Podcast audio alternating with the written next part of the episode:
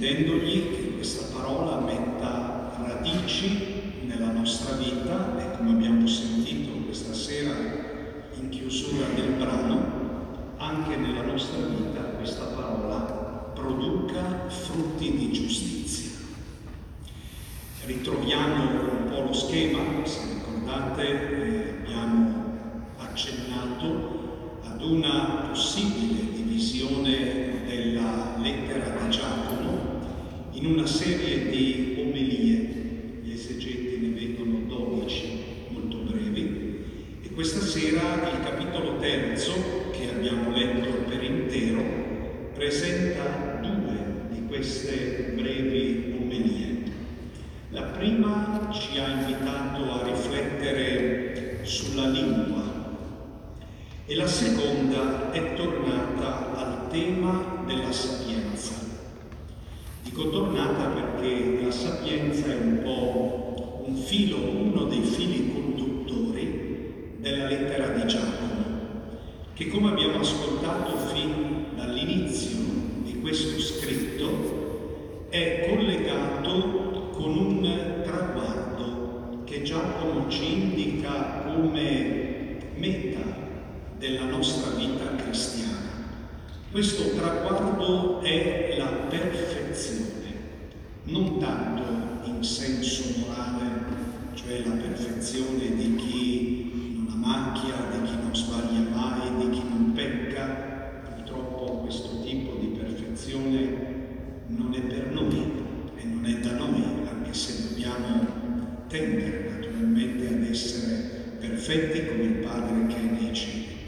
Ma qui perfezione si intende accogliere e coltivare e permettere di svilupparsi nella nostra vita a tutti quegli aspetti, quegli elementi, quei doni di grazia che sono portanti nella vita cristiana. La perfezione è questa.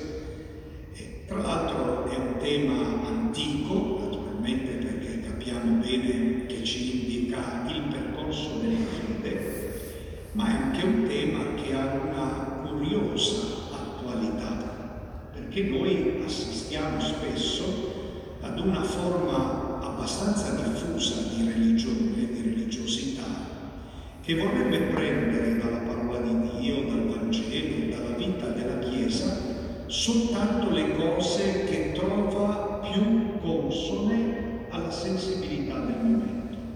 Per cui ci sono argomenti che noi diciamo vanno di moda, dico soltanto in senso banale, intendo dire che sono eh, più radicati e più presenti nella sensibilità comune allora questi insegnamenti vengono colti e vengono anche messi molto in risalto. Altri invece che sono un po' più lontani dal comune sentire si vorrebbero mettere da parte. Ecco, San Giacomo dice che noi siamo invitati a camminare verso una completezza, una pienezza della vita cristiana affinché, facendo eco noi alle parole di San Paolo, si realizzi in noi l'uomo perfetto, l'uomo maturo, creato secondo Dio.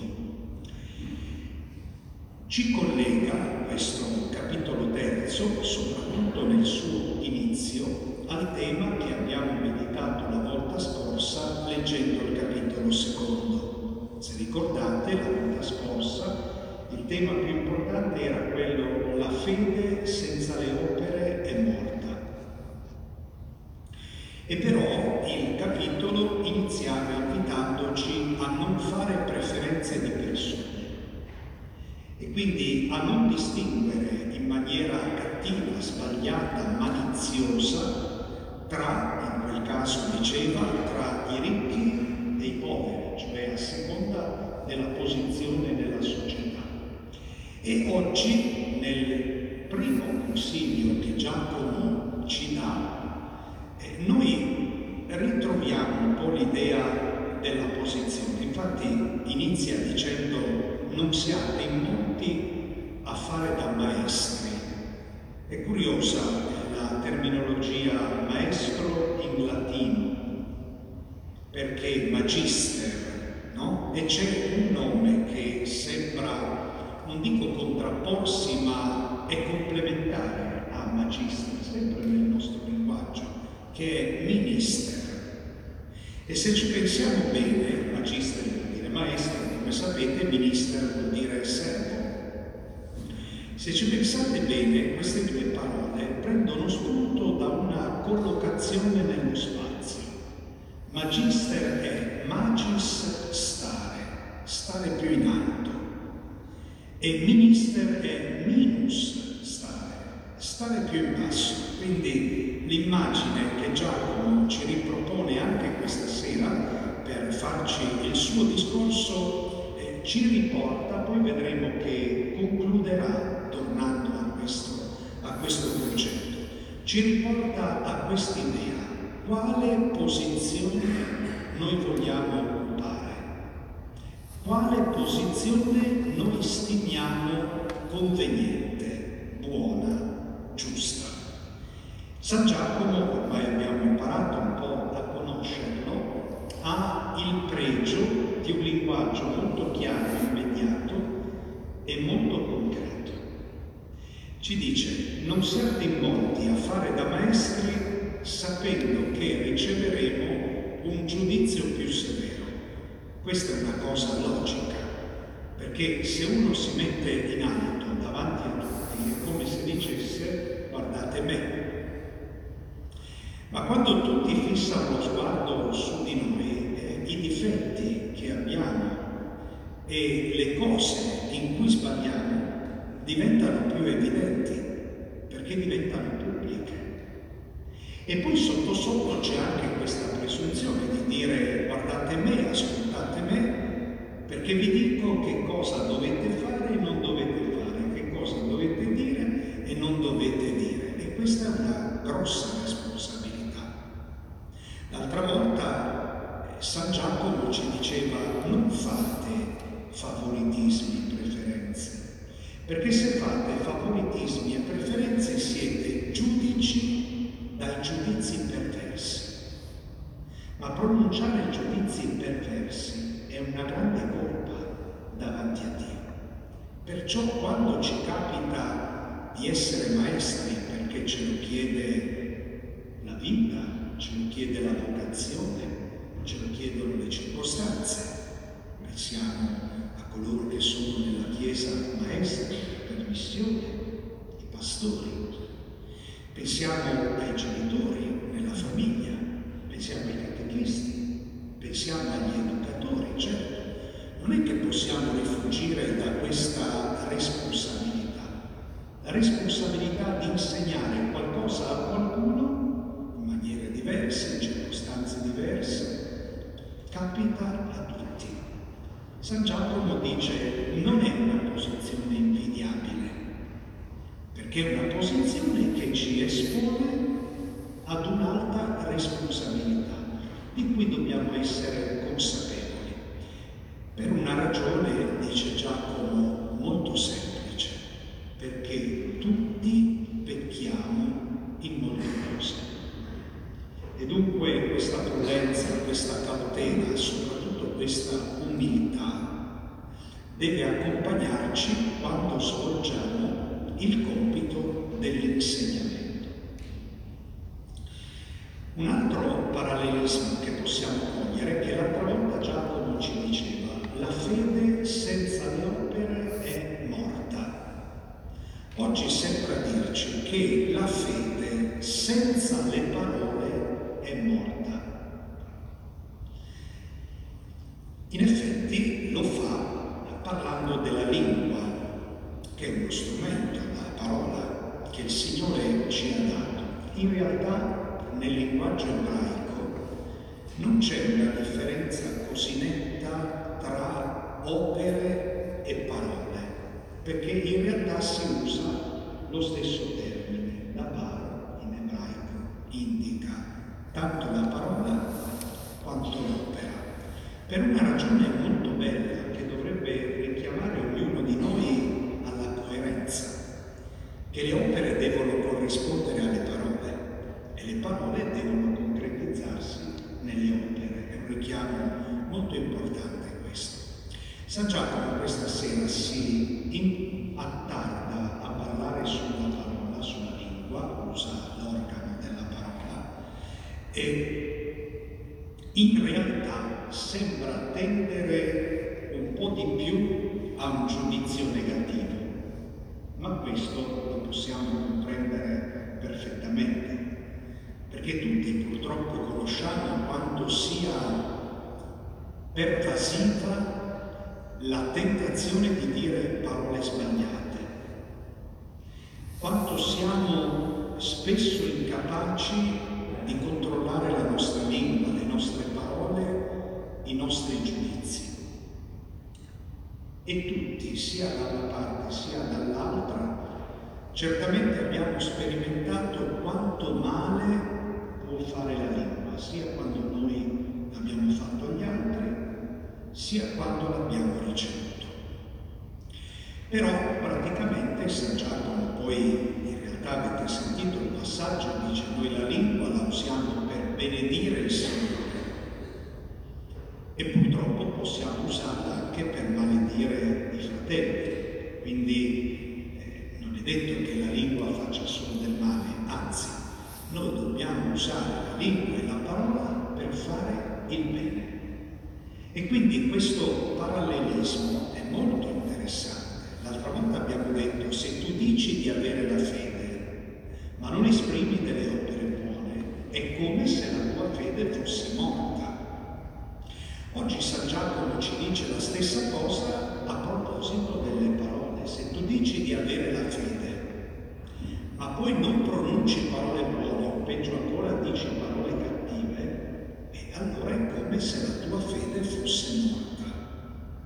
Notate che noi usiamo spesso, e naturalmente capiamo bene che cosa vogliamo dire ed è giusto usare questa parola, no? Noi diciamo spesso il termine fede, però fede è una parola astratta. Eh, noi come facciamo a vedere la fede? Noi la fede la vediamo incarnata nella persona credente. Nel credente, in noi, negli altri, noi scopriamo la presenza e la potenza della fede. Allora la fede deve essere testimoniata, deve essere trasmessa anche dalla parola. E la parola è una grande responsabilità, sia perché a volte dobbiamo tacere, quindi a volte tacere è un compito buono, quando dobbiamo rispettare un segreto, quando dobbiamo evitare di diffondere informazione, quando soprattutto siamo tentati di dire qualcosa di male.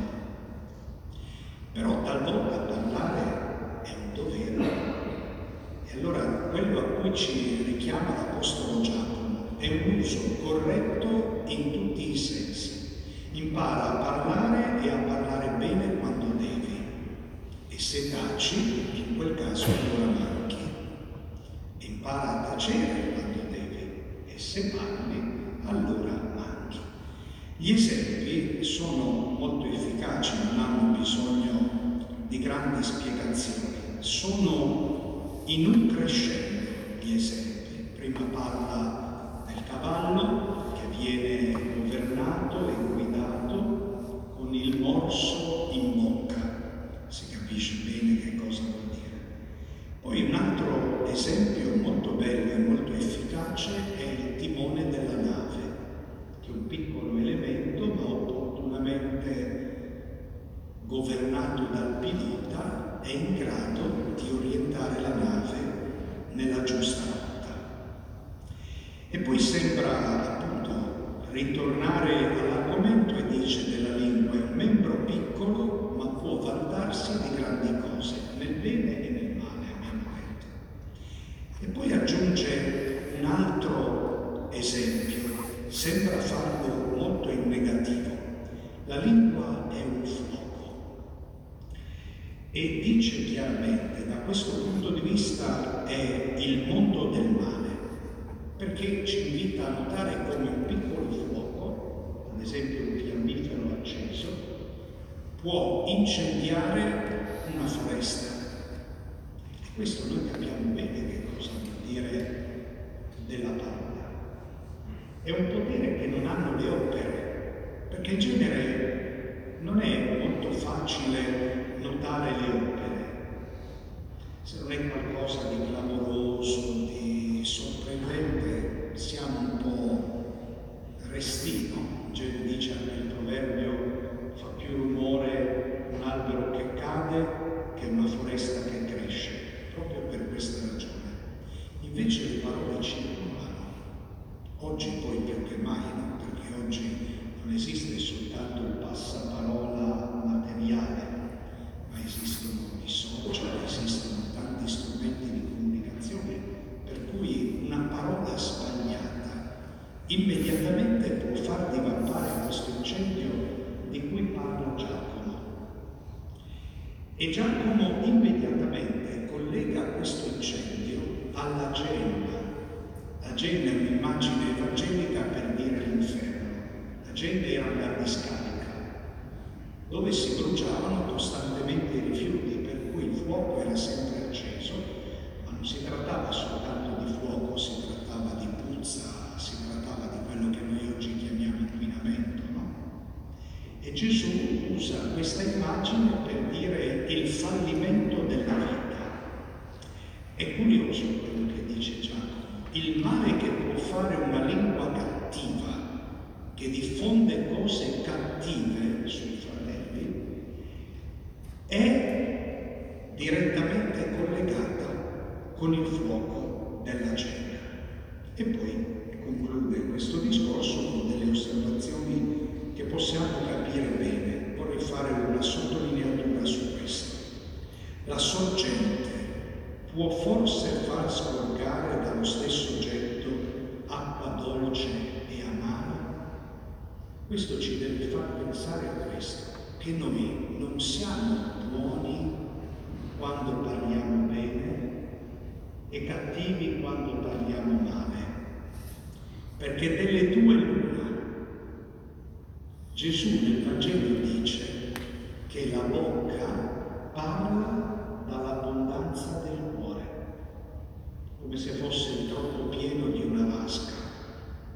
Il cuore si riempie e poi quando è pieno deborda, tracima e la bocca parla. E allora noi non possiamo far coesistere, e se ci accorgessimo che in noi coesiste questa doppia attitudine, cioè delle volte parliamo bene e delle volte parliamo male, è un brutto segnale, perché se parliamo male vuol dire che nel nostro cuore c'è qualcosa di inquinato. La stessa sorgente non può dare dallo stesso oggetto acqua dolce e acqua amara. Quindi è un richiamo molto severo, io credo che sia anche molto opportuno per ognuno di noi. Il secondo passaggio collegato ancora con questo è sul tema della sapienza. La sapienza in Giacomo, dicevo prima, è uno dei fili conduttori, no? E certamente la bocca, dice la Bibbia, esprime la sapienza. La bocca del giusto esprime la sapienza. E lo stesso libro della sapienza dice che la sapienza di Dio, quando scende nel cuore degli uomini, forma uomini giusti e amici di Dio. Allora sembra che riprenda quel tema iniziale. Non siate in molti a farvi da maestri, perché per fare maestri bisogna essere in grado di insegnare bene.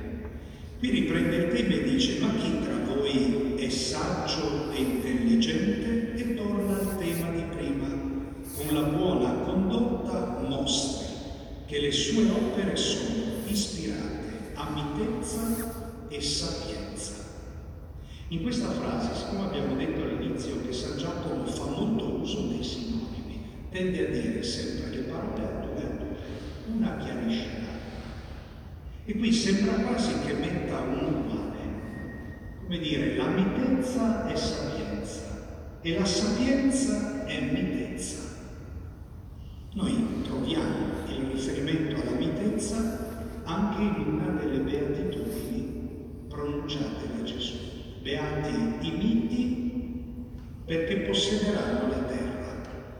E poi tutto il discorso qui, diciamo, sembra riprendere, notate se, se non si collega bene, sembra riprendere un insegnamento di Gesù, ad esempio nel Vangelo della montagna nel discorso della montagna, ma non soltanto lì, in tutto il Vangelo.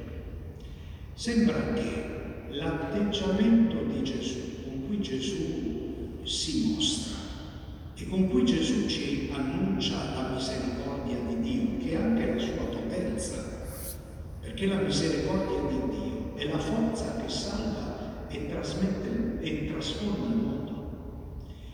Gesù ci vuole far capire i suoi gesti prima di tutto, che questa forza che ha la cifra della povertà, non intesa come miseria, abbiamo già detto, ma intesa come attitudine di chi non confida in se stesso, quindi di chi non si vanta, di chi non pretende. Al contrario, dice Giacomo, se avete nel cuore gelosia amara e spirito di contesa, non vantatevi, ecco che vengono fuori le attitudini di chi si vanta. Quando io ho gelosia, quando vedendo il bene di un altro dico perché a lui e non a me. E questa gelosia è amara, cioè avvelena tutta la vita. Collegatela con il discorso della sorgente di prima. Quando la sorgente spunta acqua amara e quando c'è questa gelosia, perché a lui e non a me. O spirito di contesa, da dove nasce lo spirito di contesa? Non nasce dalla legittima difesa, ma nasce dalla volontà negativa di prevalere. Questa, dice Giacomo, non è la sapienza di Dio. Al contrario, dice, questa è la sapienza del mondo. Il mondo ragiona così. Ma Gesù insegna che la sua sapienza è un'altra. Ricordate cosa dice nel Vangelo? Se uno ti percuote sulla guancia destra, tu porgi anche l'altra. Se uno ti chiede il mantello, tu dagli anche la tunica. Se uno ti chiede di fare un miglio con lui, tu fanne due. Quando Gesù è stato arrestato nell'orto degli ulivi, Pietro ha messo e ha tagliato l'orecchio di un servo, di un soldato, e poi Gesù ha guarito e ha detto a Pietro, rimetti la spada nel fodero. E allora Giacomo attinge a questi fatti per dirci la sapienza di Dio usa questi aggettivi, è pura, che vuol dire come se il nostro cuore e l'occhio fossero una lente. Se la lente è sporca o è appannata, noi non vediamo chiaro. Se la lente è pulita, vediamo bene. Allora, che cosa può appannare il nostro occhio? Quello che abbiamo detto prima, gelosia e contese. La sapienza è pacifica, è mite e spiega che cosa vuol dire mite. Vuol dire arrendevole. Se deve fare un passo indietro, lo fa. Non per esimersi dal denunciare l'ingiustizia, perché quella sarebbe l'omissione di cui dicevamo prima. Quando devi parlare, allora non devi tacere. È un tuo dovere. Ma se tu ti trovi in un frangente in cui potresti essere tu personalmente vittima di ingiustizia, piuttosto che fare opere cattive o piuttosto che dire parole cattive, fai un passo indietro, arrendevole. Se fai così, vuol dire che sei guidato dalla sapienza di Dio. Se invece reagisci e vuoi prevalere, allora vuol dire che sei guidato da un'altra sapienza, che è la sapienza mondana, che crea disordine e che produce ogni sorta di cattive